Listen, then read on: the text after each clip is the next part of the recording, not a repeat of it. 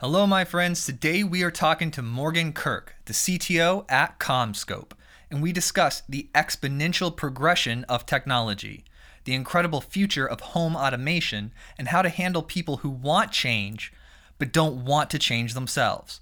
All of this right here, right now on the Modern CTO Podcast. Here we go. This is the Modern CTO Podcast.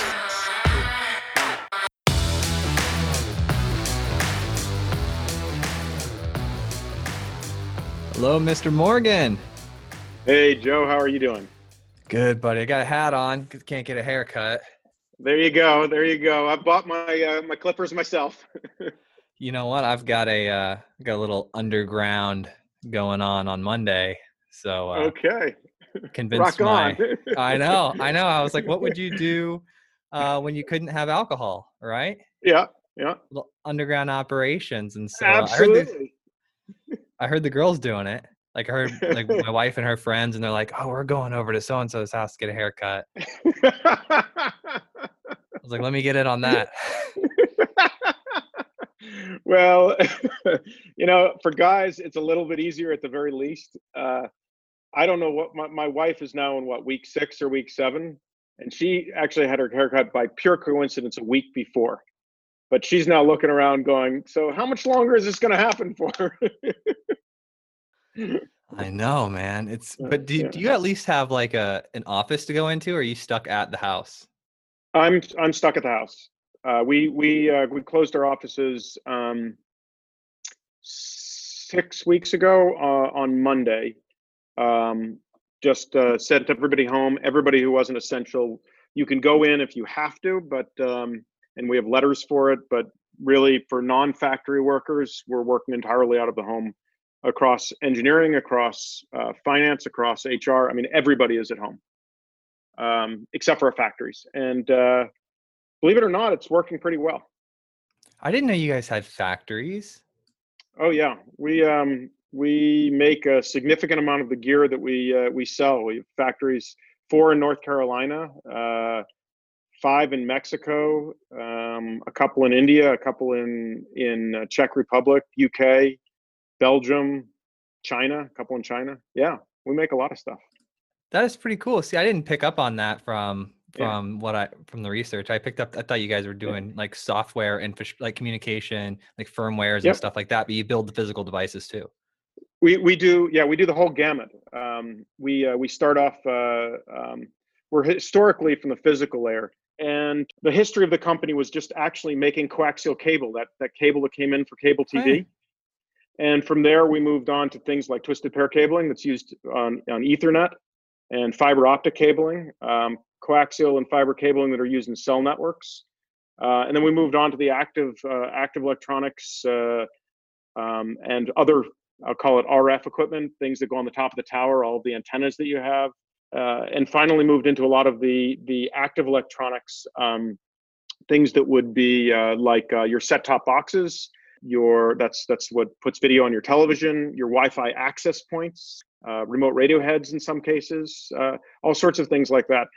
I like to tell people we make a significant amount of the gear. We contract manufacture some of it. We make a significant amount of the gear, but if you use the internet, talked on your cell phone, or watch television today, you undoubtedly used some of CommScope's gear. That's amazing. Which is kind of cool. Yeah, that is really cool. Yes.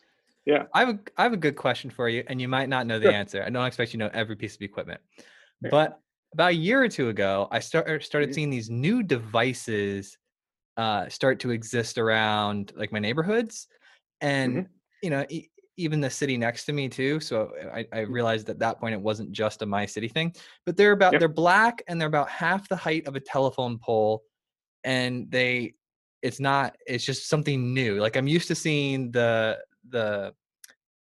normal towers with the big rectangular white things and the cell phone towers, but I started seeing these, and they didn't improve the cell phone signal for my carrier in my area. That's what I thought they were at first, because there's like a couple dead spots I noticed them coming up in. Do you know what these things are? Yeah, so I'm not positive, but you're saying they're black. About how high are they? And are they boxes, or are they? They're about half the height of a telephone pole. Mm-hmm. And they almost have this like mesh metal on them. That was like a distinctive feature, but they have like some box. It's like a pole. There's some box, but I noticed there's some like mesh metal, look pretty different. Yeah. Yeah. So undoubtedly they're a communication system of some sort. What's going on a lot now is cellular companies are densifying behind those macro towers that you just described. So the big cell towers with the white boxes on the edges of them, those are antennas, and behind them are radios, and that's how you get your cell phone signal today. But because of the capacity that's needed in the networks now, they're putting in a new layer that we call a metrocell layer, or a layer that's sort of in the metro area. It could be in the suburban area too. And these are far more dense. They're far lower to the ground. Sometimes they're put on existing poles, but oftentimes they're being built on new poles. That's very well what it could be. That's my guess what it is. It also might be at a significantly higher frequency, at millimeter wave frequencies, might be part of Verizon's new 5G network, depending on where you are. And that is that your current cell phone, if you just had a regular cell phone, wouldn't be speaking to. So you might not have a particular benefit to that, but if you got the right cell phone or the right devices, you would have a benefit. Do the iPhones have 5G yet? They don't. It's expected to come out in at the next release of the iPhone. It will come in likely two flavors. One will be a sub 6 gigahertz unit. That's what most of the signals that exist today work in. And another version will have both sub 6 likely, as well as this millimeter wave, which gives really, really high data rates, but at very, very short distances. That's pretty neat. That's the future's progressing. Let me tell you, look, when the clock turns O, I like to say, when it goes to OO, so 2010, 2020, that type of thing, when it flips over, it's the beginning of a new decade in wireless. And I've been fortunate enough to be around this industry since the 90s. So I've been through, this is my fourth cycle of G's. And you get a bunch of hype, and then you get a bunch of build out, and the build out really goes into a major swing when you hit the O's. And then by the middle of the decade, we see all of just the enormous impact this has on our lives. I ask all of the people that listen, can you imagine existing without a smartphone today? It's almost incomprehensible. No, you can't. Like, what would you do? And it's to the point that first thing you look at in the morning is your smartphone. The last thing you look at night is your smartphone. It kind of tells you how it's coming to our life, but it's only been a decade. It didn't exist a decade ago. I mean, I remember standing in line to buy my Razor, Yep. Yeah. Absolutely. That was not Motorola a Razor, yeah. 1997, state-of-the-art technology. Yeah. Before that, I remember when having a light-up battery was cool. Oh, there you go. Remember in the phone stores you could buy, or in the malls, the kiosks, you'd buy the light up battery, that big hunk of a battery for that Nokia, so you could play some Snake on there. That's right. That's exactly right. No, it was what a change. I worked for Motorola in the early days of cellular in the early 90s, and as a design engineer, and I was working on the infrastructure side, but you could already see how much this was changing the world at that point.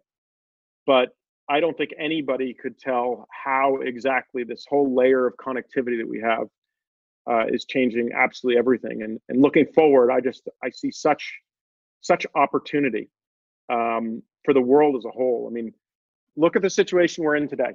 So we're having a podcast. We happen to be on Zoom, but there are lots of different ways that we're communicating. What would life be if we went back to audio only for everything? Yeah, we switched to video because we did it once, and then the conversation's so much better because so much is said without, through our behavior. Yeah, exactly. So, and that video takes more connectivity, and you go through a time like today. 2 decades ago, a video conference call was basically a series of stock frames. A decade ago, a video conference call required a ton of very expensive equipment. Today, a video conference call requires nothing that you already don't have. I mean, it's part of your computer, it's part of your phone, it's just what you do. And the way that you just said it, we communicate not just orally, we communicate in our inflection, we communicate in our looks, in when we smile, when we don't smile. And so you get a whole different level of communication. And you come to a period of today, like with COVID, where we're all stuck in the house. It would be fundamentally different if we didn't have this type of communication. And I just am fortunate that we've been in an industry that just has made the world better. And that's just fundamental to why it still excites me even today. What are you thinking about? And just to be direct with you, I don't know a whole lot about the comms industry. I'm not like an expert in this space, but I am curious to know, like, how do you view this, like the satellite advancements? I know Elon is putting up a bunch of satellites. I know a bunch of other companies are too, but how do you view that? Yeah, so a lot of people ask about communication, you know, competitive threats, who wins, how do you win, what wins? And a lot of that question has often come down between cellular and Wi-Fi. And my position has always been that we're all searching for the most efficient way to move bits. So it's sort of an equation that goes the cost per bit per square area.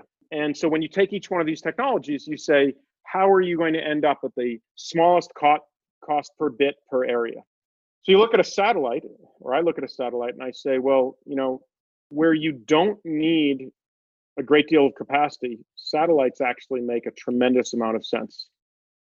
So pick Alaska. Population is really small, very discrete places. Satellites are going to work great. Take New York City. Not a chance in the world. Not enough capacity could be generated from a satellite to try to service these areas. So I think there's a play for both of these in this. I think most of the people who are putting up satellites today are hoping to actually bring the second half of the world online. And while people, you know, there's 6 or almost 7 billion cell phones that people have and are using, still a good portion of the world is well underserved. Whether they don't have LTE yet, or they don't even have smartphones yet, or their smartphones are really used for texting and messaging, but not really for being online. Satellites could really help that in areas and kind of bring up society as a whole to bridge that digital divide. I don't see it as a threat to the industry that I'm in, quite frankly. I see it as an opportunity to bring more people. And as you have more people that are online that need more capacity, it will make sense to put in more physical infrastructure to be able to service that greater capacity. So I think it's interesting. It's not the first time it's been tried either, but it's the first time it's been tried with LEO satellites, which are these low orbital satellites versus geo satellites. So back in the late 90s, Iridium, that was Motorola's project to put up satellites for telecommunication. I think the satellites are still operating today. They're geolocation satellites, so they're way away from Earth, stationary, so they stay over a spot. And but this is very expensive communication. The idea with LEOs is they're much closer to Earth, so you can put up a lot more of them. They're a lot cheaper, so you can add and increase the capacity of this and therefore reduce the cost. So we'll see how it goes. It's interesting. We watch it. Yeah. Well, I didn't know. You could have said, well, we have a whole division and we supply half their satellites. Right? So I don't know. No, we don't. Yeah. So I'm curious, like, do you know how they launched the rockets without, have you ever seen that website where it shows all the debris in space? I haven't, but I'm aware of the debris in space. Yeah. Dude, so there's a website you can go to and it'll show you all the debris in space. And it looks just like a trash junkyard completely surrounding the Earth, which is, it's an unbelievable visual. But I was wondering, like, how they launched the rockets, or they just like know the debris, but you're not in the satellite rocket space. I'm not in that, but I'm sure there's a lot of debris up there. And I'm my understanding is the bigger problem with debris is that satellites that are in as debris continues to fall, because it does fall, it eventually gets trapped in gravity and eventually comes down to the ground, usually burns up in the atmosphere. But as it's doing that, it's at a different speed than other things. So you can imagine, if there's just a bunch of trash out there, but it's all stationary relative to each other, it isn't causing a problem. But as these decay, they're all moving around at different rates, and so they'll eventually, if you have enough of it, they'll start crashing into each other. It's a problem. I don't know how you go and sweep it, because think of it, you're now up a certain number of miles away from the Earth, and so the area that you're having to cover is now, you know, factors many multiples of the size of the Earth, and we can't even clean up oceans, so I don't know how we clean up space. So I was curious. So for as far as growth goes, I have been talking to people in different countries, things like that. I know some countries like Africa, they're coming online essentially, right? As far as their economies, their multiplication of people, all of that good stuff. So, you know, eventually, I mean, I think it's safe to say humans, we tend to cluster into cities, right? And earlier we were talking about cities. Yeah. Earlier we were talking about cities and satellites. Is that like a physics problem with the, like, is that like a limitation of our, that like technology wouldn't be able to overcome the satellites and the cities? So really you got to imagine that you're, you can think of it like a laser pointer. Okay. If you could create RF energy so that it was just like a laser, then you could target the energy anywhere you want. That's not really the way the lower electromagnetic spectrum where RF energy is. You can think of it more as a cone that expands out over distance. So the further you are away, the harder it is to contain that energy. So a satellite would be more like, rather than a laser, would be more like a flashlight. The further away you go, the more the light gets dispersed. And so the closer you are, the more you can contain this energy. And the more you can contain the energy, the more you can reuse the energy, because there's only a certain amount of spectrum that can be used. That has to be reused over and over and over again. And so that's sort of the limitation that's being put on this. Yeah, I don't mean to grill you so hard about it. I'm a nerd. I'm curious. I'm happy to talk about anything. Well, because I'm trying to build a mental model, you know, to wrap my mind around it. And what I was thinking is, it reminds me when you talk about, as we're opening up this discussion about satellites versus, you know, other types of infrastructure.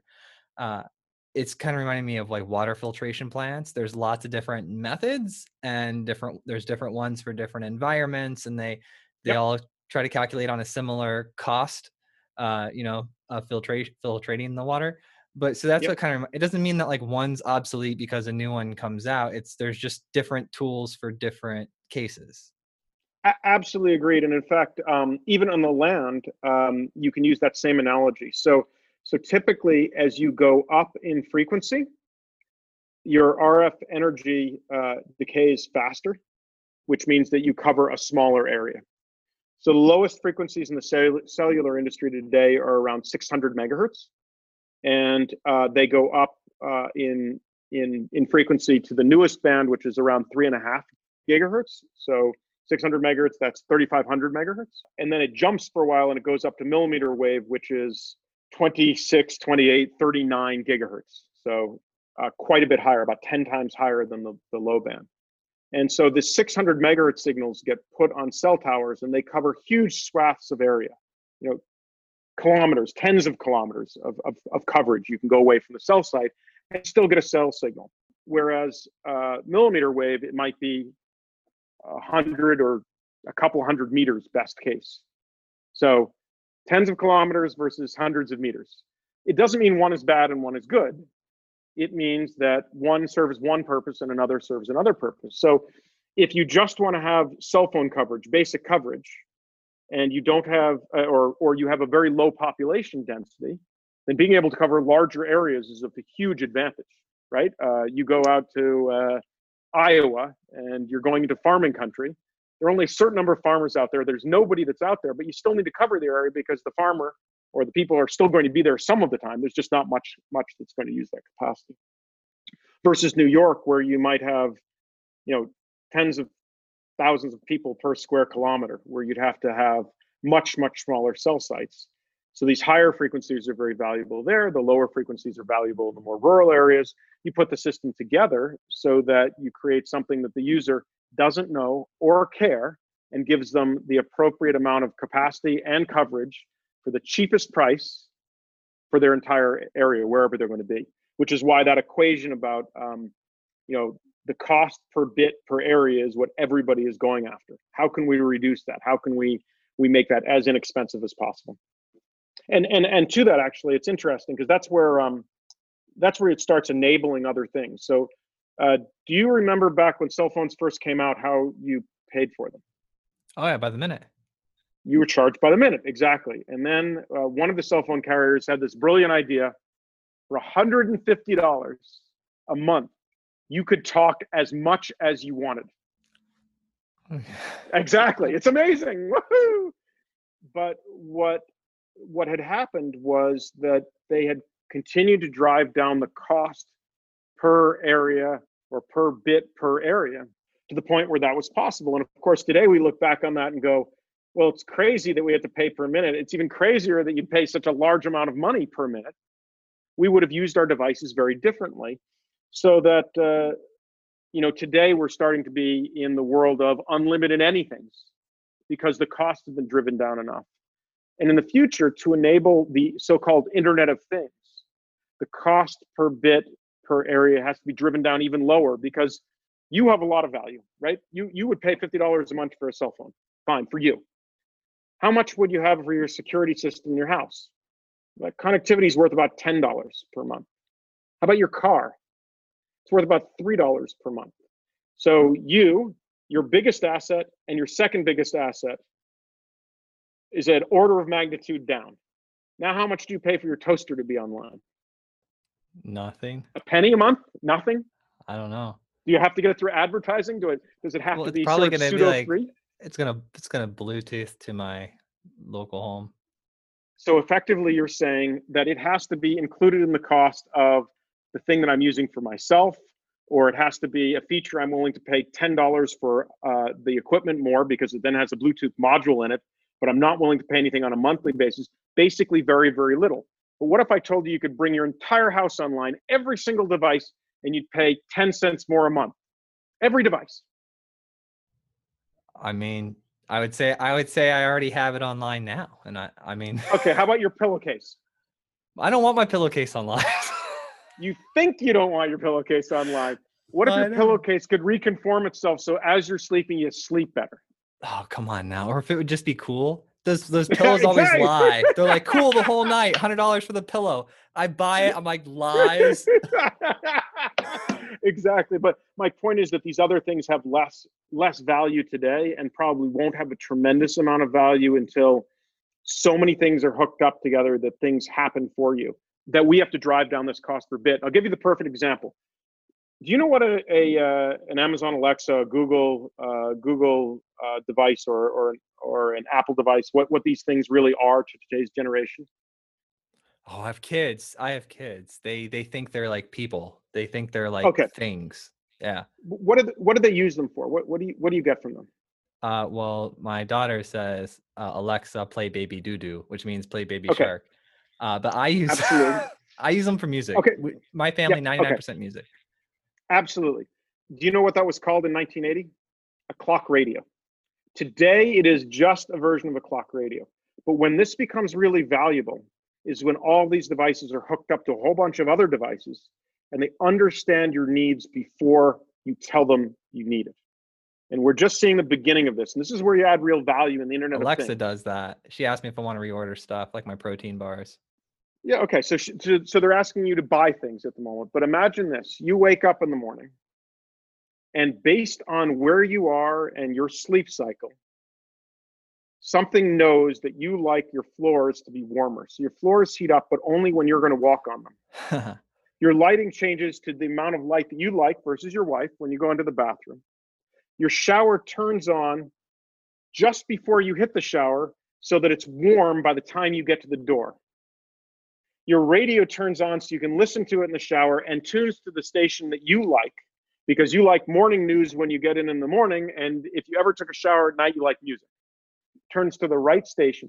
All these things happen because it's learned about you, and it's doing things. You never asked it to do a thing. That's what a lot of the future, I think, needs to look like. Today, we're just replacing the things, and it's very normal. Whenever this type of technology starts off, we replace our phone with a phone that doesn't have wires. That was called a cordless telephone. We replaced the cordless telephone with mobility. We replaced a computer, a fixed computer, with a mobile computer. It's after you get past this direct replacement, we start using it for many, many other different reasons. And we sometimes then go back and go, how did we live with it being like that? How could we have possibly lived with a record player? You couldn't get music that you wanted immediately. Today, Alexa will give you absolutely anything you want just by asking. So big changes are coming. I actually asked her, my wife and I, when we were making hamburgers last night, we said, Alexa, can you watch the kids? And she didn't have like a quippy response. She tried to do like a Google search for it. I was like, oh, that somebody needs to go program a funny response into that. Yeah, absolutely. Yeah. So yeah, it's going to be very interesting. And just to tie that in, so we in homes make not just the modems that attach your home to the internet, either via wireless or via cable or via fiber. That's where DSL I know your logo from. You're on the, you're on the barcode, like on the back of the routers, on the devices. That's exactly correct. I knew I saw it somewhere. Yeah. There you go. So we make a lot of those, and we also make the Wi-Fi access points, a lot of those Wi-Fi access points that are in your house. And so we're trying to find different ways of making the set-top boxes and the routers and the access points all work together so that you never think about it. Because today, the number one complaint in a home is, I don't get my Wi-Fi. I don't get fast Wi-Fi in my bedroom. I don't get fast Wi-Fi in the corner of my office. I don't have good cell phone coverage in pick a room. And those are all problems that we need to absolutely eliminate, so that people, they don't think of how they get cell phone coverage. They don't think about how they get internet access. It just works. And there are lots of great things that are going on. You may have heard just recently, but the government just allocated a ton of additional spectrum for Wi-Fi in the 6 gigahertz band. That's going to really help coverage in a house for Wi-Fi. We expect over the next couple of years that the government will also give a whole bunch of new spectrum to the cellular carriers. That's going to improve cell phone coverage everywhere. That will be in the upper three gigahertz band. We're seeing lots of changes. And I'm sorry, I'm really curious to know this. I am slightly familiar with the spectrums, but how much of the total spectrum is currently allocated?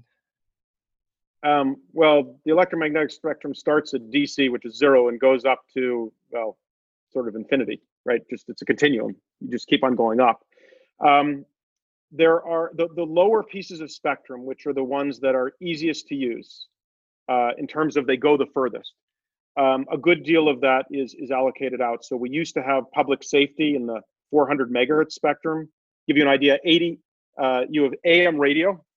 That's the lowest part, or that's a low portion of the spectrum. We move up to FM radio, so when you get to 90 megahertz, that's FM radio. 450 megahertz used to be public safety. That's now been moved up to 800 megahertz. We have cellular starting at 600. There's, I don't know, a total of about 900 megahertz of total spectrum being used for cellular between 600, 700, 800, 900, 19, 21, 25. 100 megahertz today. You have Wi-Fi that's in the 2.4, that's 2400. Also the 5800 and now 6 gigahertz or 6,000 range. There's still a lot of spectrum. There's spectrum used for satellite coverage, for point-to-point radio coverage. But as you go up into the band, as you get above 10 or 20 megahertz, you get lots of spectrum which is really unused. That's the millimeter wave spectrum they spoke of, 24, 28, 39, that type of spectrum. But the problem with this spectrum is it doesn't go very far. And so remember that cost per bit per area, the per area becomes an economic problem. So it can only be used for certain things. It would make little to no sense to put millimeter wave in the countryside because it just simply can't go far enough. As a point to multipoint system, it can still be used as it has been. Microwave radios have been used to connect two points together. You have a very directional antenna. You can think of it like a laser pointer. You make that RF energy, you contain the RF energy, and you shoot it in one direction to a receiver that's looking for that exact same frequencies. And those two things can communicate over long distances. But for most of us, we want this one point to communicate to lots of people over lots of area. And that's harder to do as you go up in spectrum. Where the spectrum is really available, there are those problems to overcome. When you're talking about the high-powered laser beams, that reminded me of 10 years ago when they were talking about doing the New York, California high-frequency trading-related beam. Yep. Remember that conversation? Yep. Yeah. Yeah. Do you know? So a little aside on that. So they do that in New York, Chicago. They have microwave systems. Which are point-to-point microwave systems that hop between New York and Chicago. Do you know why they don't use fiber in that case? Because you can also send those same signals over fiber. No. Because fiber is, it's glass that you're going through, and glass slows down the signal. And so in that type of a distance with these high speed trades, you have an advantage if you go over the air rather than through glass. I love That's why they build those systems. Fun fact, I've actually had microwave internet before. Have you really? Yeah, I lived out in a like out in country area. Yep, and there was this post, and at the top it had a receiver, and I had to put a microwave thing on my roof and point it like exactly at the receiver. I'll bet you were using a CommScope antenna. We make those antennas as well. Probably, yeah. There you go. Okay. Did it have a little flash on the side of it? A little slash? Yeah, yeah. Okay, there you go. It. Yeah, yeah, it was either that or like I could pay the county $5,000 to like dig something up, and I was like, nope, I'm just gonna use one of these. There you go. Yeah. Yep. See, and everybody's just trying to reduce that cost per bit. When you're talking about cost per bit, right? Yeah. Obviously, it's gonna vary based on location and density and all of that. But when the numbers get really small, what words do you use? Because if you're talking like fractions of a penny, does it ever get that small? Like, how do you refer to, are there special words there? No, there's no special word that says how much you should, you know, what's the minimal, a femtopenny, you know? Yeah. There's no femtopennies or bitnibbles or anything like that. Haven't come up with it. Maybe the two of us can figure out that. No, I don't think we're really having a description of that yet, but it really is a driver. And I'll give you an example of something that you could imagine on just an enormous scale. So the developments that have gone on with respect to agriculture are amazing. Where seeds are, how many seeds are being planted, the way these are going on. How you do remote sensing from, let's say, satellites to determine weather patterns and whether things need to be watered or how crops will yield. But the cost of these things needs to be really low as well. Someday it will probably be worthwhile. So today you have a sensor that says, I know I've stuck a seed here, but you don't have a sensor on the seed itself. Someday we may have a sensor on the seed itself, because that will help us improve the yield even more. But to do that, you can imagine, what's a seed worth? It's sold in the trillions. I mean, it's just this massive number. And so you need things that are even smaller. What we work on a lot of the time is not just to enable that, but to drive other things to happen. And I'll give you my favorite example of trying to think differently. And I'll use television. So we've seen television progress from analog television to SD, to HD, to 4K. Okay, so we've seen this go on. Now, what happens after 4K? What do you do after 4K? Well, most people would act very linearly and would say, well, 8K, right? Because that's twice 4. So, you know, we keep on doubling this. And I encourage everybody to think differently, to say perhaps we have to think differently about the way television is consumed tomorrow versus today. So some people think differently, and they start thinking, well, you can get higher resolution of the screen.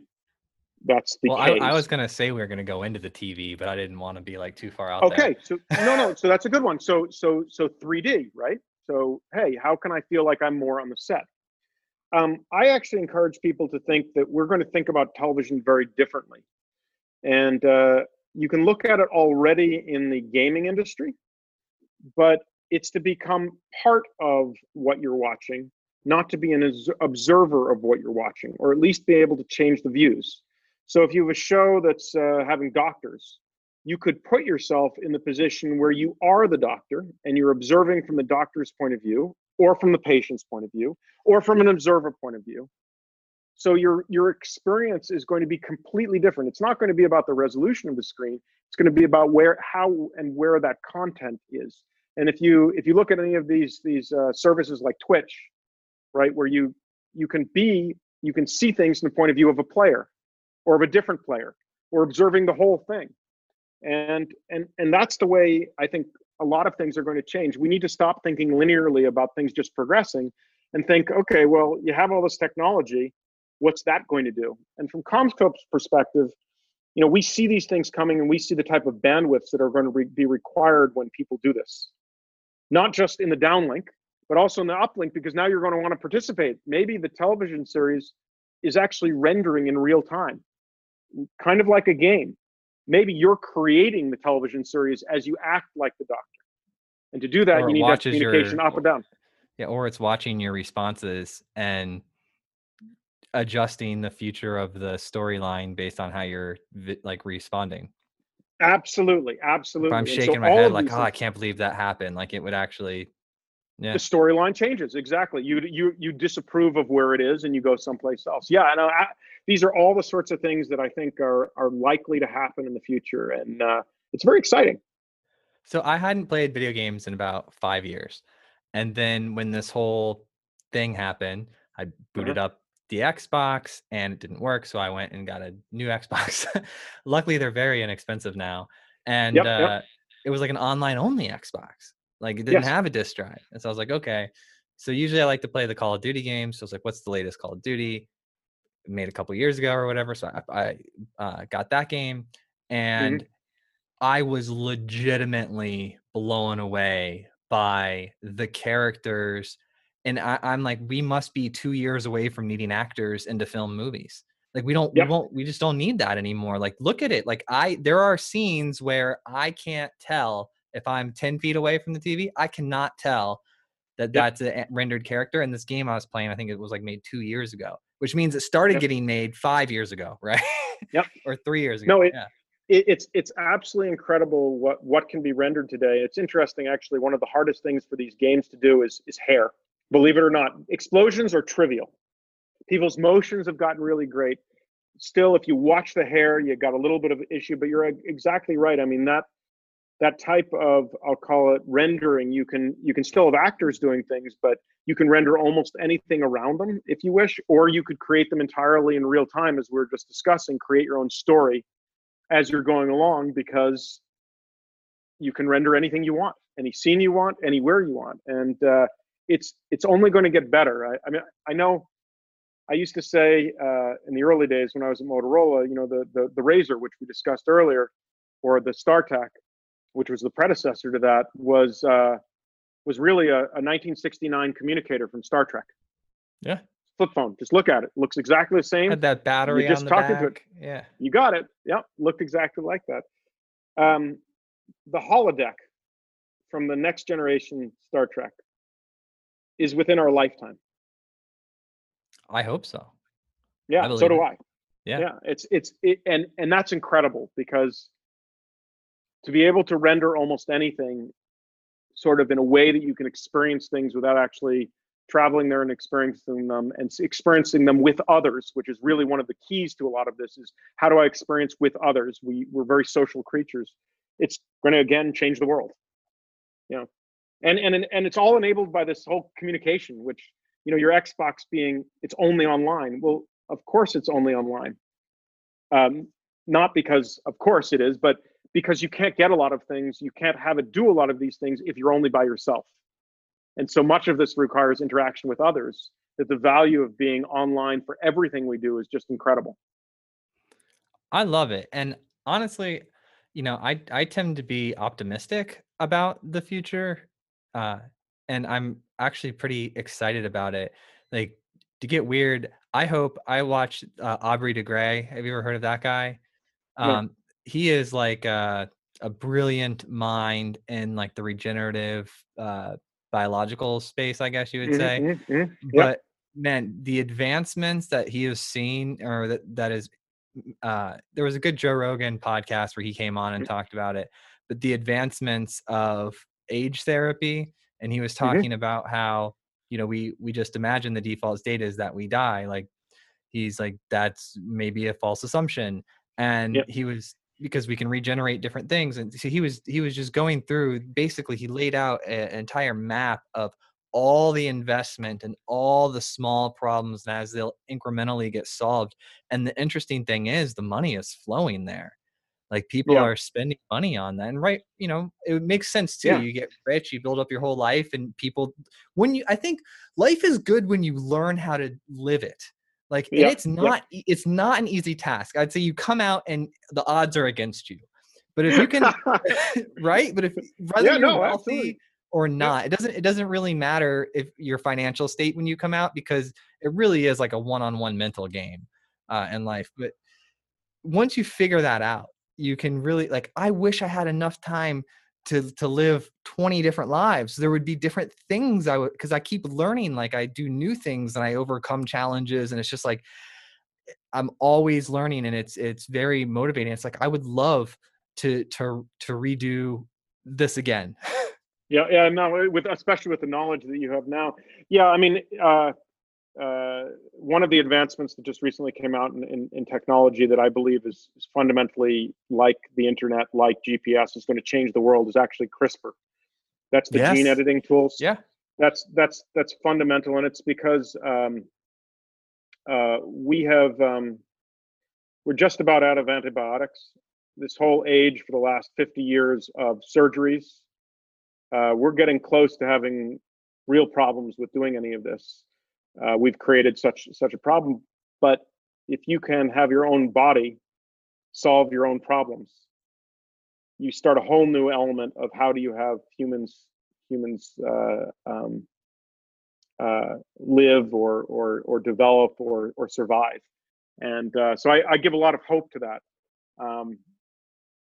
as another area that's just an exciting technological area that I look at and I say, you know, I've been fortunate to be in telecommunications, which I think has had an enormous positive benefit on society. And I look at some of these other fields, which I think are coming of age in terms of having, again, an enormous positive benefit on society. And one like that is going to be very exciting for sure. I actually talk about this quite a bit with my family. So my brother is a physician, and so is my stepmom. And she's actually in like she did ER for 20 years and then opened up for the past, 10 years, she's been growing a private practice with a health wellness. And it is amazing, the personalized medicine that when I see them talk about the personalized medicine and watch what's going on over there, that is the internet. Yep. For today. That is today's internet. Everyone would be saying, no, that's a long way away. But that is like, Bezos starting Amazon, right? Like it's, right. Yeah, exactly. And it's always interesting when you see that. I can remember back to when I was in college and email was just starting, and this wasn't email. This was email for college students. That was it. That was the only thing you had online. Now I'm old enough to actually remember first getting online with the 300 baud modem. So I'm telling a little bit about my age, but I don't think anybody, inclusive of myself, saw the potential in those days of connecting things.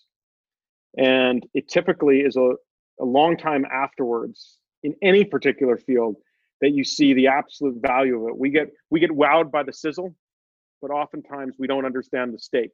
We didn't understand the beginning of the internet. We didn't understand how GPS would fundamentally change the world. Do you know how many trillions of dollars of value is in a GPS? You couldn't have it without that. You talk about something simple like even a USB. When USB first came out, it was the Consumer Electronics Show in a little corner that nobody noticed. It's in every device on the planet today. Something like CRISPR coming out, you don't see it until all of a sudden, hey, your medicine is about you. Exactly what you said, personalized medicine. Everything is being done for you specifically because we mapped your genome, which was easy to do nowadays. And we know where you have deficiencies and where you don't, and your therapies help match those deficiencies. So it's another interesting technological fact. Do you know how long it took to map the first half of the human genome? Ooh, like 10 years? 7 years. Okay. 7 years? How long did it take to map the second half of the human genome? I don't know. Less than a year, about 7 months. Because when we think about it linearly, most people would say, well, 7 years to do half, 7 years to do the second half. But we are advancing at such a rate. Oh, no. That's actually, we think the wrong way. That's my favorite type of conversations. Humans are designed to think linearly, and progress happens exponentially, and it's counterintuitive. And it just as I'll understand it today and I'll wake up tomorrow and I'll just have to keep reminding myself, you have to keep doing it. Yep. Absolutely. That's exactly right. It's so interesting to watch. And I do that same thing myself. Frequently I say, okay, this happened, so that wouldn't happen. I'll give you my favorite example, since I'm in this industry. Cell phone cameras come out. The time is 2000 or 2001. Cell phone cameras come out. They're terrible. I mean, you can see basically a blob on them. They have no resolution. They're worthless. And I make a statement. I don't think cell phone cameras will really have a lot of value because they don't have good lenses, and the form factor doesn't allow you to put a lens on a camera, on a phone. I was thinking very linearly, because the way lenses had always been made was for a form factor that allowed a tunnel to occur. That problem has been solved six different ways. Cell phone cameras now take better pictures than everything other than the most professional, really great lensed cameras. And they get better every single year. And the idea of a point and click camera is ridiculous. I was thinking linearly because I had thought of cameras as something where you needed great optics.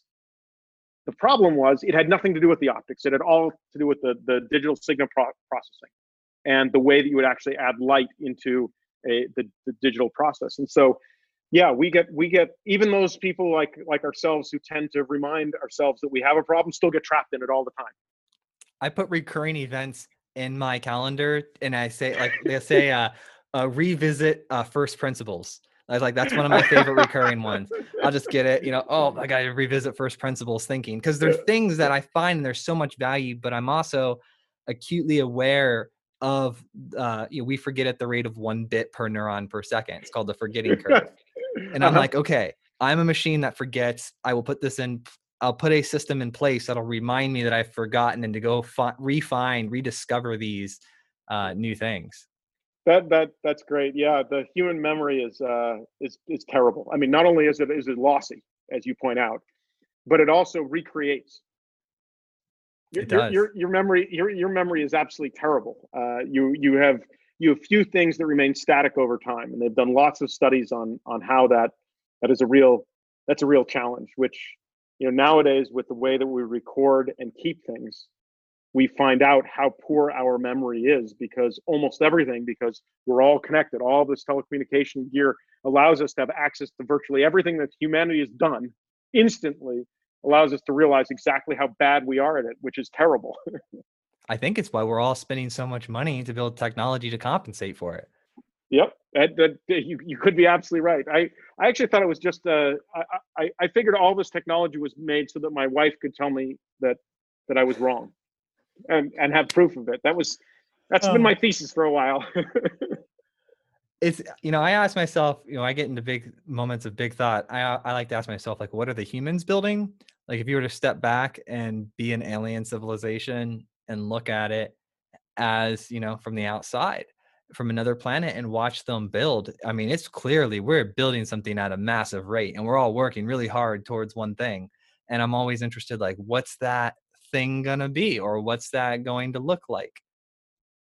Mm-hmm. No, I absolutely. And what the scary thing is you're saying we're working at a massive rate today.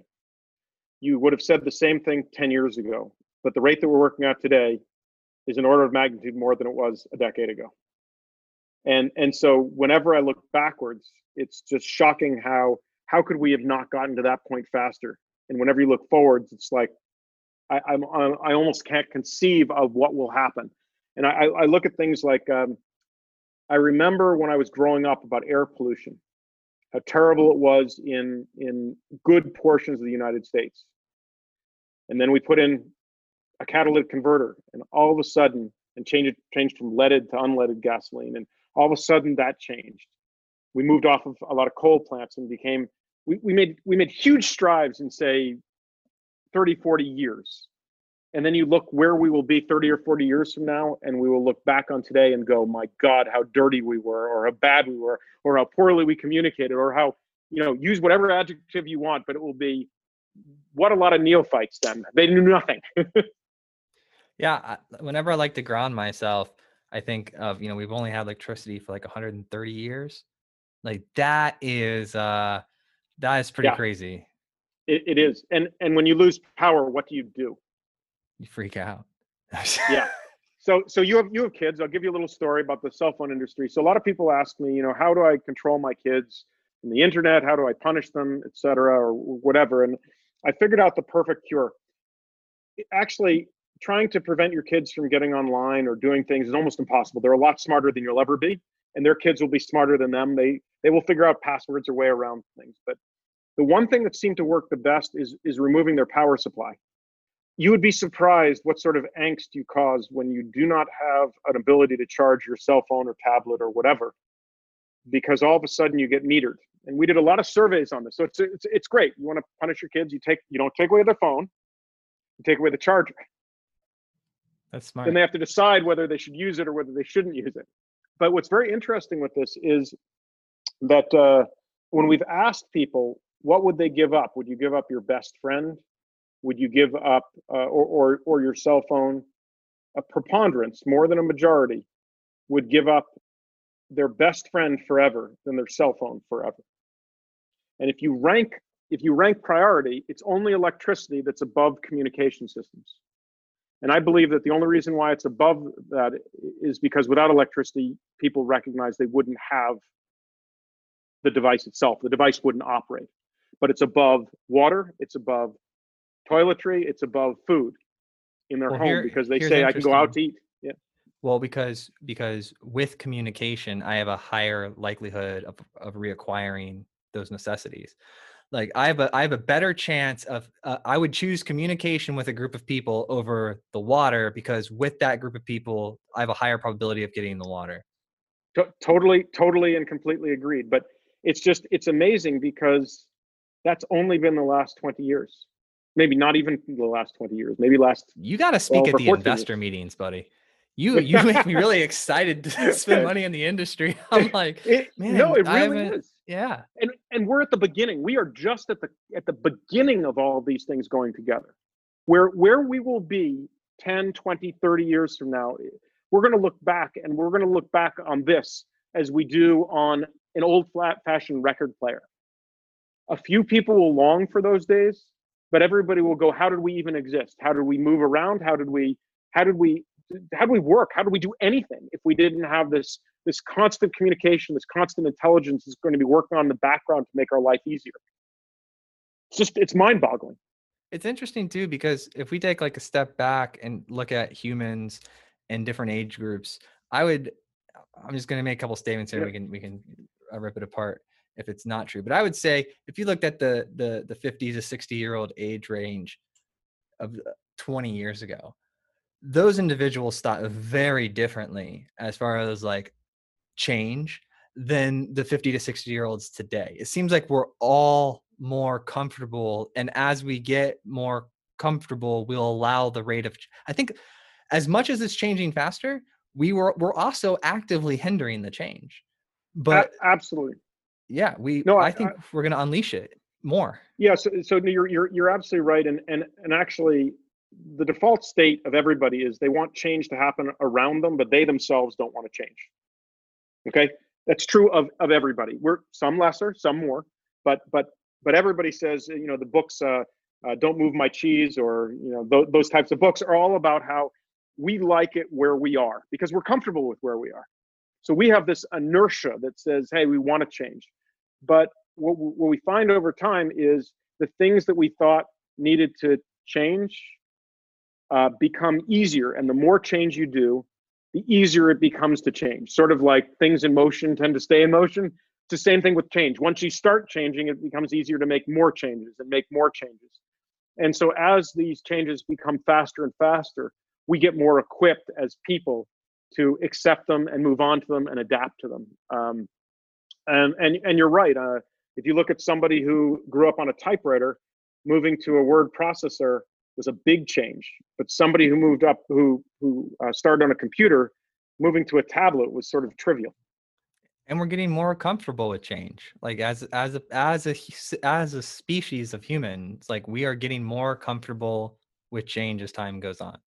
I completely agree, and again, I think it's because the rate of change is happening. That if you actually tried to be a Luddite and just stay as you are, you would be blown past in such a short period of time. Versus perhaps a century ago, you could just isolate yourself and survive perfectly fine. So yeah, We are adaptive, if nothing else. And I love it. I like that. I don't know. I really do like the way that the world is going. I recently found this guy named Joel Salatin. Have you ever heard of him? Mm-hmm. He's in the agriculture space. He does this concept of regenerative farming. Basically, being able to set up a farm so that you don't need antibiotics, that you don't need these things, by just doing farming the way, recreating natural animal cycles, but on your property. And I thought it was fascinating. I started learning about food, because the antibiotics conversation comes up a lot, especially, my brother, I told you he was a physician, and I had seen this small documentary about antibiotics, and I kicked it over to him. I said, "Hey dude, is this actually something to pay attention to?" He goes, "I wish people had the mental bandwidth to care about this, because this is going to smack us, and it's going to be a horrible thing, but you can't get anyone to pay attention to it." And so I'm always trying to predict, the way to look like a genius is to figure out which way it's going, and then say it's going to go that way, right? So I'm always trying to play around with that. And one of the big white spaces I see right now is, like, in our DNA and in our biology, there's just, when we try to model them, and I was talking about this with some IBM researchers and some other people too that are into quantum computing, but when you try to model like a peptide, or you try to model some microscopic organism, you're only creating this very rough digital version of it with a few points of it. The actual amount of points it would take to model that would be so great, it's near impossible to do with a modern computing system. You would have to have a quantum computing system. So I think the quantum computing is going to be really good for a niche area, or a specific tool, like we were talking about, the satellites and the other infrastructure. But I think that tool that the quantum computing will be useful for is related to organic things like personalized medicine, genetics, CRISPR advancements. I think that that's going to be useful there, because Friday night, what I'm doing as a nerd is I'm reading the latest white paper on quantum computing to figure out how I can make $100 million. Right? Exactly. Where's that white space? Because it'll jump out to me at one point, but it's going to take a lifetime for me to figure it out. But quantum computing happens to be exceptional at, and you probably experienced this, because one of the examples was if I were to take a map and try to predict the appropriate route. The way that those algorithms work, quantum computing happens to be really good at looking at every possible scenario and picking the right one.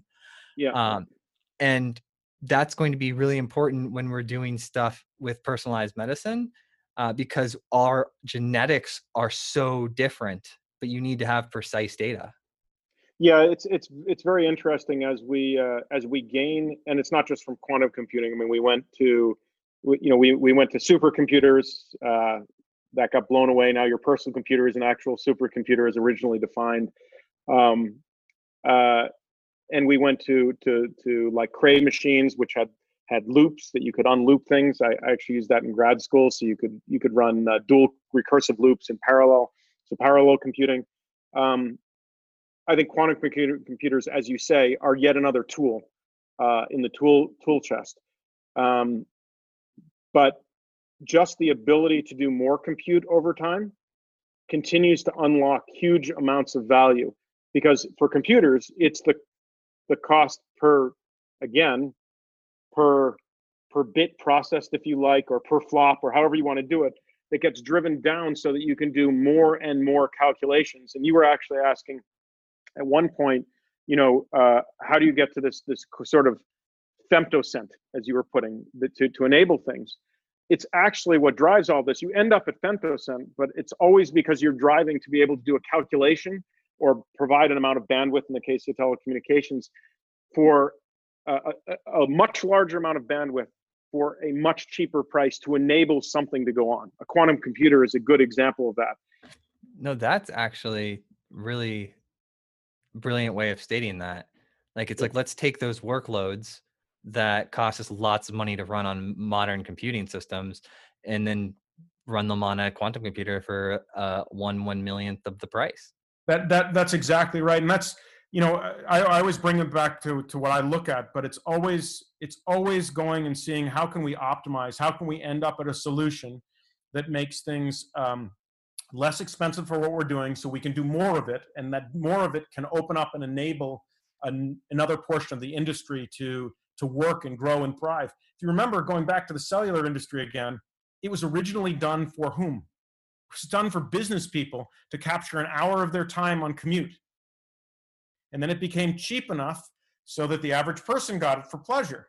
And then it became cheap enough so you could give it to every single person in your company and again, capture their time when they weren't working.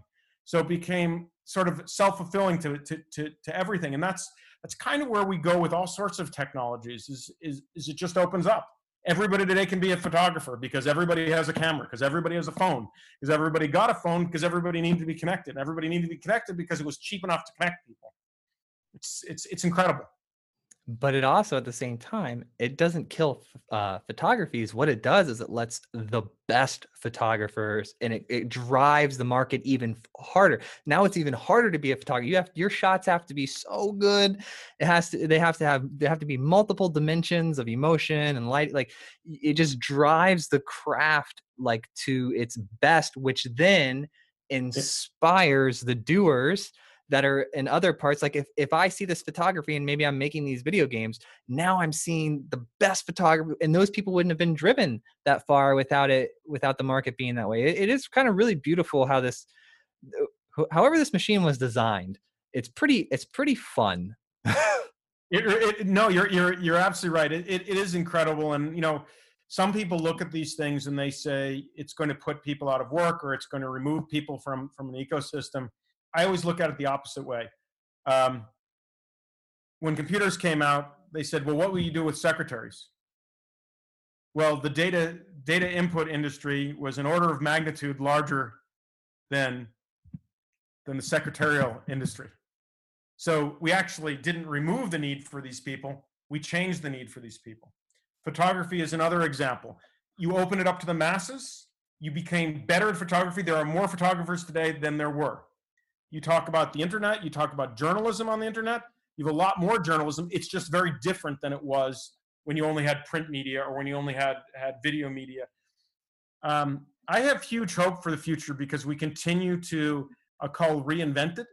And every time we come to one of these points where we say, ooh, things could go bad or things could go good, we've continued with some disruption to get on that path that ultimately ends up being good. Yes, life is definitely an active player game. Like, well put. And you know, as you were talking about photography, you know, now it's interesting. The need increased too, because now a local ice cream shop will pay their intern to take pictures of the ice cream every day and post on social media. Like, it's not that no one would have been paying photographers to do that. Right, that was not a job. That did not add any value a decade ago. Now it does to a lot of different people, and maybe different people than were a decade ago, but absolutely. Yeah. Dude, this is great. How did you end up joining that company? Was it a recruiter, a friend? Like, how did you meet the people there, and how did you join? Yeah, so I came in through an acquisition. So I started off my career at Motorola stayed with them for a while, both as a design engineer and then moved into product line management, and then switched over to a much smaller company. That was an experience that I wanted. And ever since then, I've been at a company that's been acquired by a company that's been acquired by another company. So I ended up at CommScope about a little over 10 years ago. Through an acquisition, they acquired Andrew Corporation, which in turn had acquired Allen Telecom, which had acquired MECOM, which is where I came from. So yeah, through acquisition, but I've been in telecommunication because, I think I said this at the beginning, there are few industries I can think of that have both done well financially and also helped humanity as much as communication. And I've been fortunate to see it through, you know, the last 30 years of change. And it's a neat place and an exciting place to be, because what I see as the future is even more radically shifting than what the past has been. Communication it makes me happy. It makes me feel like people are smarter than they are. Well, like our default state, the default processes running in the back of our mind are really smart, because I started studying story, like the concept of story, through this guy, Robert McKee. He's just a writer of scripts, screenplays, movies. You've watched some of his stuff for sure. But I got into him through this videographer I knew. And when I looked at, like, I took like a basic script writing class, and it's amazing how little you need to say and how much can be filled in. Like if you read the script of a movie and you start hyper paying attention, first of all, it'll ruin movies a little bit for you if you really get into it, but because there's only so many stories. It's just how you get from A to B that's interesting. But it's so amazing how much your mind can fill in the blanks, and you don't need to explain every little detail. And that makes, that gives me a lot of hope that like the average individual can process this amount of information. Cause Well, and there's more and more information out there every single day that people have to process. If you were to take someone from 100 years ago and bring them forward in any period of time ever in the human history, they would think it was all magic, because so much has changed over that period of time. But I also believe that given a period of adjustment, they would also adapt to it. And I see this with a grandparent, or when you deal with people in their 80s and 90s, they're in wonder of some things, and they certainly take, as you get older, you take longer to adapt to it. But they're adapting as well as people that are younger, which means it's really just a matter of training or being exposed to change. And look, you left, you said earlier, you left gaming for about 5 years. Yeah. Enormous change in gaming. Huge. How long did it take for you to start, replaying and be able to be an active participant and be able to be decent enough that you could be, I don't want to call it good, but you could be good again. Yeah. Hold my own. Yeah. 90 minutes. Yeah, exactly. Yeah.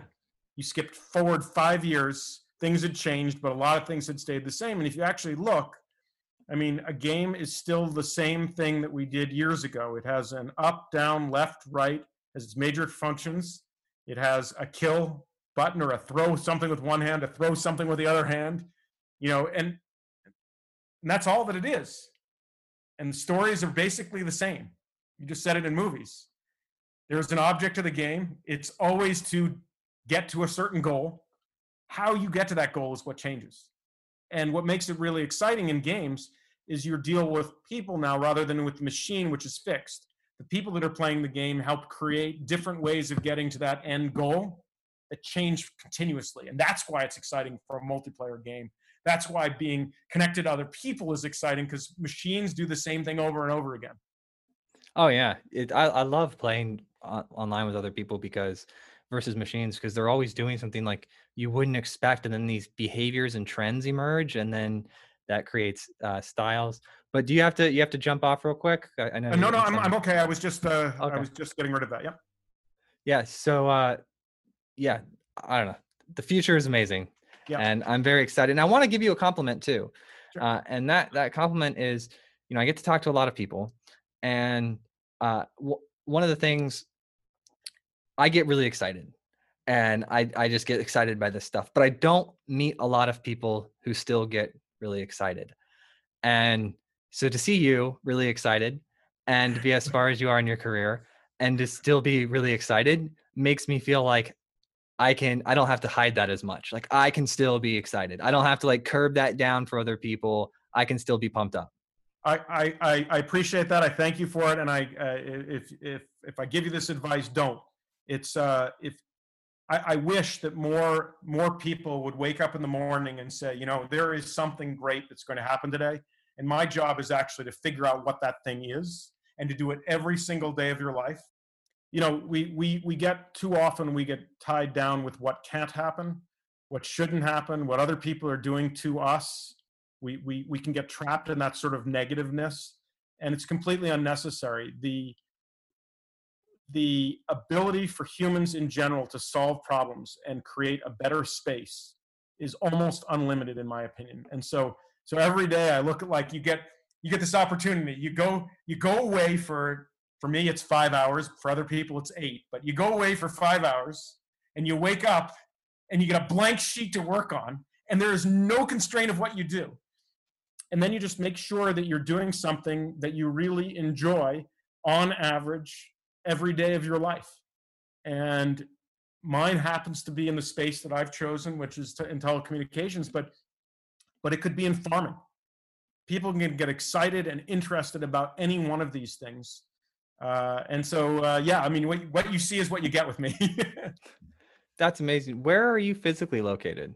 So I'm physically in North Carolina. We're officed out of Hickory, North Carolina. Okay. You may know of Hickory. That used to be the furniture capital of the world. But what you didn't probably know is this is also the area where fiber optics in the United States actually took off, and it's still its major home. Both CommScope and Corning, two big names in fiber optics, are located out of Hickory, North Carolina. Where is that? Like, is it northwest? Like, what corner? Yeah, of the so it's basically north of Charlotte. Okay. By about 50 minutes, depending on how quickly you go. Yeah. I just pulled it up on Google Maps. Yep. Yeah, because so I spent a lot of time up in the Cherokee National Forest, Natahala, however you say it. Yep. That's great. So I've hiked like all up. I've gone hiking there. Yeah, it's gorgeous. Beautiful. Yeah. And so we actually did so many of those mountains. And then my sister used to live over in Boone. And that's gorgeous area too. Yeah. Well, if you do come back out this way, you should swing by. We'll show you what the inside of a plant building a lot of this stuff looks like. It's interesting. That would be pretty amazing. I've got some cool pictures on my phone too. Dad was in the Air Force, and some of the first GPS units that they had that were like the size of a small building, you know? Okay. So again, I'll date myself a little bit, but I was working for Motorola, and we were making base stations at the time. These were CDMA base stations. Well, actually they were analog base stations. They needed to have timing. And for timing, you need to get timing from somewhere. And this is before the GPS satellites were allowed to go to the public. So we had a backup system with the round system that was a broadcasting system used for ships. And we had these crystal oscillators that we would use. The crystal oscillators would have to be temperature compensated, and they would hold your timing. They cost thousands of dollars to do. And then GPS modules came around, and they were, $4,000 or $5,000. And then you had chips that were doing it for hundreds of dollars. And now you get GPS in a in a box of cornflakes. It's basically free. That's over a span of 35 or 40 years. We've gone down 5 orders of magnitude in cost on something that's just fundamental. And so, the old boxes and the old antennas that you needed to make these work, it's incredible what has happened. It's incredible. So back in the 90s, my dad, he was the second or third hire at this company that invented these screens, like 8-10-inch screens that went inside of golf carts, and it would communicate back to the pro shops, and you could order stuff, and they would track their carts. Yep. And so they were putting these GPS chips that were like this big into them. So he would have me like soldering and screwing these into like all weekend, putting these GPS chips that were like that big into them. That's awesome. And I just remember doing that. I mean, growing up, my house smelled like electronics, because because we would have to they shipped. So they were a startup that ended up getting publicly traded and doing really, really well, hundreds of employees, and but they shipped their first batch out to like Tempe, Arizona, I think it was, and they melted because we live in Florida and it's hot, but it's humid. Yeah, it's 20 degrees cooler than it was in Tempe. Yeah, so we had these ovens in our garage, and we'd be baking electronics, and so my house smelled like baked electronics growing up, and so that solder smell is something that, like, when I smell it, it takes me back to childhood. Absolutely, yeah, fantastic. Well, that's another thing we don't think about, but today we're using virtually two of our senses, right? When we communicate, we're using vision and we're using sound. So eyes and ears. We have 5 senses. Who's to say that tomorrow we won't be more immersive? You won't have smell, you won't have taste. You won't have touch. We need Neuralink.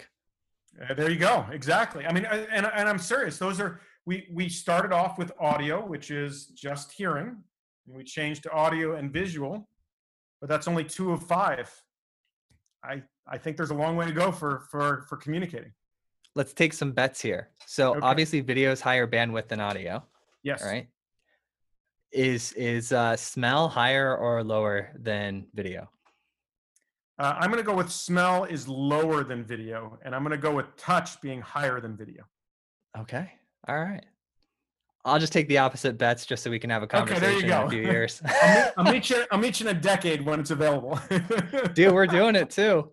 This is amazing. Yeah, because those advancements with the haptic feedback suits and stuff. Yep. I was hearing from people that they have like zombies will hit you on the chest. You can feel the hand and like, yep. Oh, it's so interesting. Yeah, and what will be amazing is, and you've sort of seen it a little bit with controllers. You know, I think Microsoft had one out with a gaming machine where you didn't actually need a controller. So you get controllers on the Xbox, right? And they have some feedback to you, some hepatic feedback in it. Then you get some, you know, sensors that are just watching your hands move. But they're starting to work on sensors that will, not sensors, but devices that will allow you to give feedback through air motion. So you don't need anything in your hand. So you get that feedback not by having a suit, but by things that are around you. So you're unconstrained from a suit. That's unbelievable. Yeah, you're again, you know, we're going to see things like we couldn't believe. And the question will be, when can your entire body be fooled into thinking that you're actually doing something that you're not doing? Unless it already is. Well, maybe. Maybe this is all a dream. No, but you know, we've gone from roller coasters to now you can do roller coasters indoors and your body thinks you're in great motion. I mean, you've seen those. But then if you just look off site slightly, you realize you're just being rattled around. Well, what happens if your entire environment is being pushed and pulled and all of your senses are being confused? You won't be able to know the difference. Have you done the void yet? I have not. Oh, I encourage you to do it. Oh, yes. Have you heard of it yet? Oh, yeah, absolutely. Oh, so we live like 2 hours south of Orlando, which is huge tourist area. So they have one of them there, and we did it, and it was like a 15-minute experience. But I'll tell you what, the entire time I was kind of like wanting to take the goggles off. Like, how are they doing this? This is so cool. The heat, they're doing like fireballs. You feeling the heat? It is something else. They do a great job at tricking your senses. Yep, exactly. And that's really, you know, to gain the sort of experience that we're going to have in the future. You know, right now it's pretty good because I can see you, you can see me, you can see how I'm feeling. You know, you said, hey, you're excited about things. You can see things like that. That would have been harder just with audio. But it will not be that long before we actually are sitting at a table virtually. And you won't be able to differentiate that between that and actually sitting next to the person in reality. I keep up actively on like watching the YouTube videos, trying to figure out, is that a rendering of the future, or do they have that product? Did they just get money because they have it and they want to multiply the product, or did they just get money to make the rendering of it? Yeah. You know? Yep. Exactly. I want it so bad. So as we start to wrap up here, I gotta know, like, what are your thoughts on how, because we were talking about the future and everything, like how will we look at privacy? Like, how's privacy going to change? Have you thought about that at all? Yeah, so it is one of the bigger issues that we have, and we've to a certain extent lost track of that in our rush for not paying for things.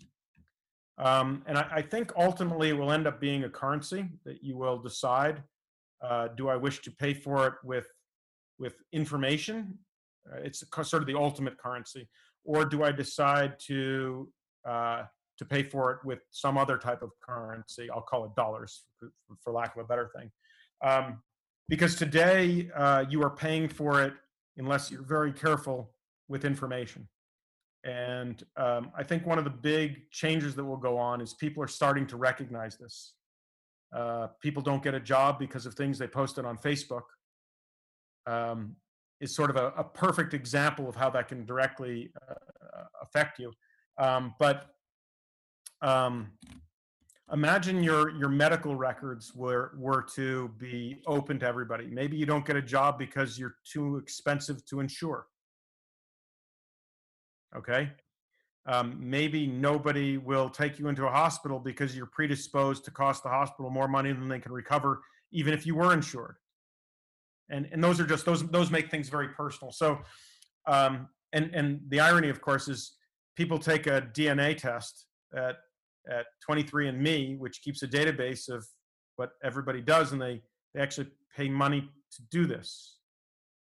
So you're paying money to have somebody else find out lots of information about you. Seems pretty strange to me. So I think what's going to happen in relative short order, next 20 years, is that the information will be metered. You will continually have choices. Do I want to have people, do I want to pay $23 and get my DNA done, or do I want to spend $1,000 and get my DNA done? One, they keep my DNA information. Two, they don't. And so it'll be lots and lots of choices you have, and people will have to decide whether their information is worth something or not, long-term and short-term. And I think it's one of the bigger problems that we're going to face, because their business is built on it. I mean, Google as a business is built on mining eyes. Facebook is mining eyes. That's how they make their money. That's interesting. I like what you said about the idea that we're already paying for it.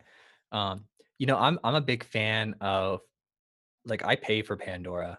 Like, I pay for, like, I don't, my wife, it's weird. It's like we're two different people. No, I'm just kidding. We are. But, she doesn't. She does the ads. It doesn't bother her. She listens to radio. She does the Pandora for free. And I'm like, what? I don't want to be influenced by the ads. I don't want that, because that they can affect they're designed to actually affect your emotional state. And I don't like that. So I would have no problem. Like, I actually kind of wish Instagram or one of these services would just open up a paid option. Like, maybe let me pay you $20 a month. That's why I don't see ads. Like, I'm so sick of these people coming through my feeds, trying new ways to grab my attention. It's like, when I want to go buy, even if they said, okay, I pay $10 a month, or whatever, I no ads.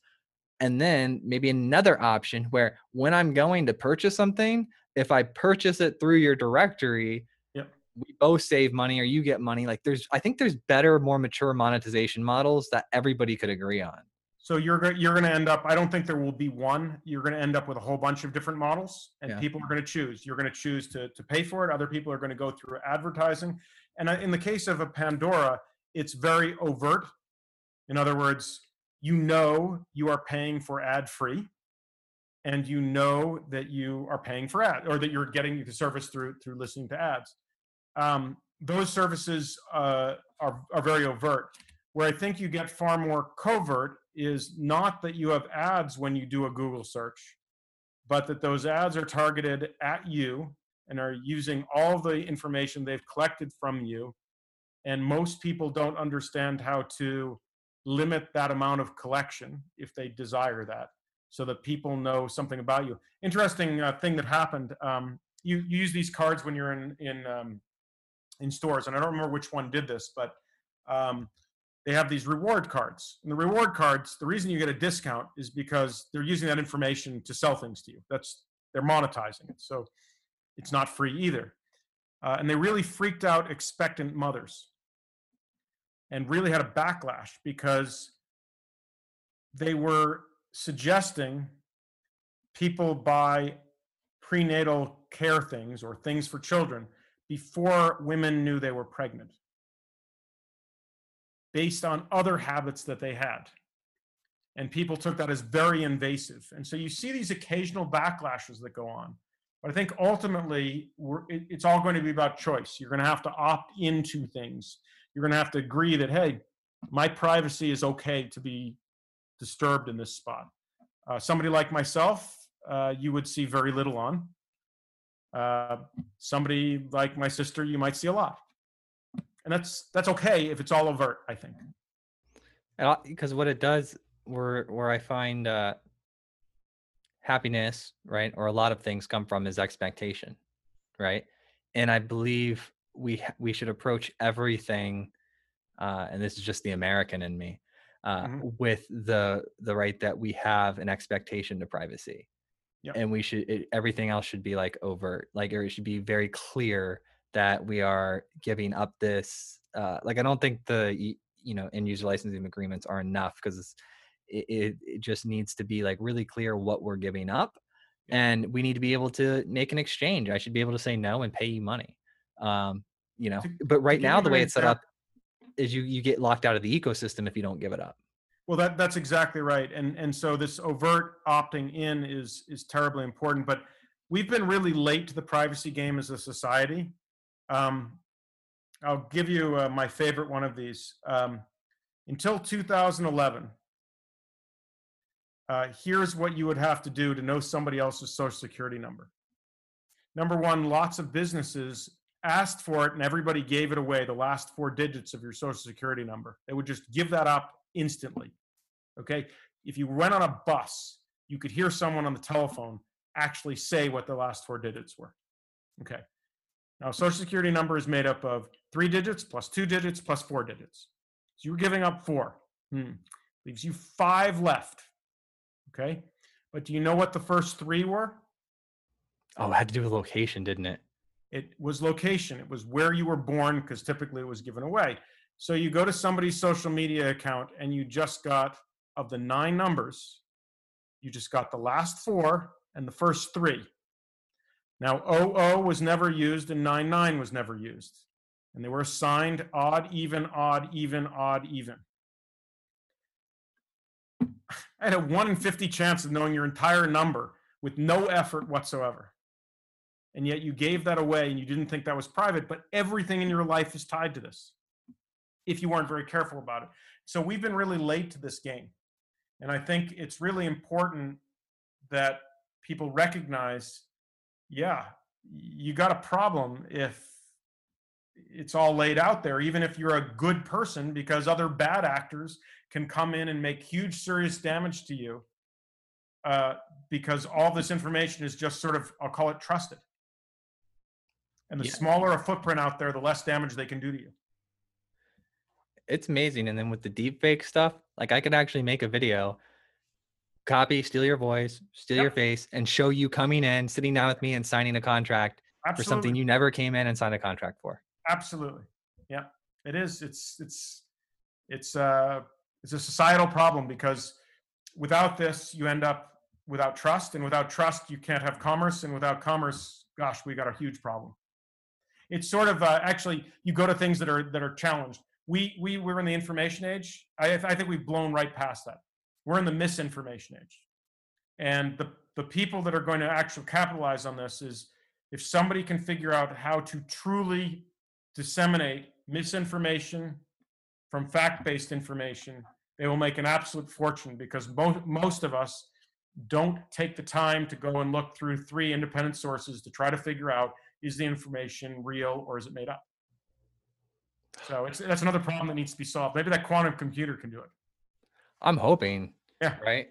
It's going to have to take like energetic and biological samples of me at the time of signing. I'm not kidding. Maybe carbon date the signature, because the signature isn't worth anything. It's going to be faked. Yeah. But like I said, you know, we wake up in the morning with silver lining and we say, where can we contribute to help move this society forward? Because we're moving forward. Yep. Like it's going to move forward, and there's pain along the way, and pain creates growth and resilience, and we'll keep going forward. But I'm excited. I'm excited about the future. You and me both. It gets me up every morning, and it's I wouldn't want to be in the world at any other time or place. Dude, Morgan, this is great, my friend. I lost track of time. We made a podcast. There you go. Well, I appreciate your having me on. It's been a great discussion. Yeah, I'm definitely going to mark you on the list, and we'll have you on, you know, next year and in the future. And because I really enjoyed talking to you. And then when all this social distancing stuff's over and I'm around the North Carolina area, I'll make sure to stop by and say hello. Please do. You're always welcome. And thanks for having me on. I appreciate the conversation. It gave me some new things to think about. Thank you so much. Talk soon, Morgan. Take it easy. Bye now. Bye.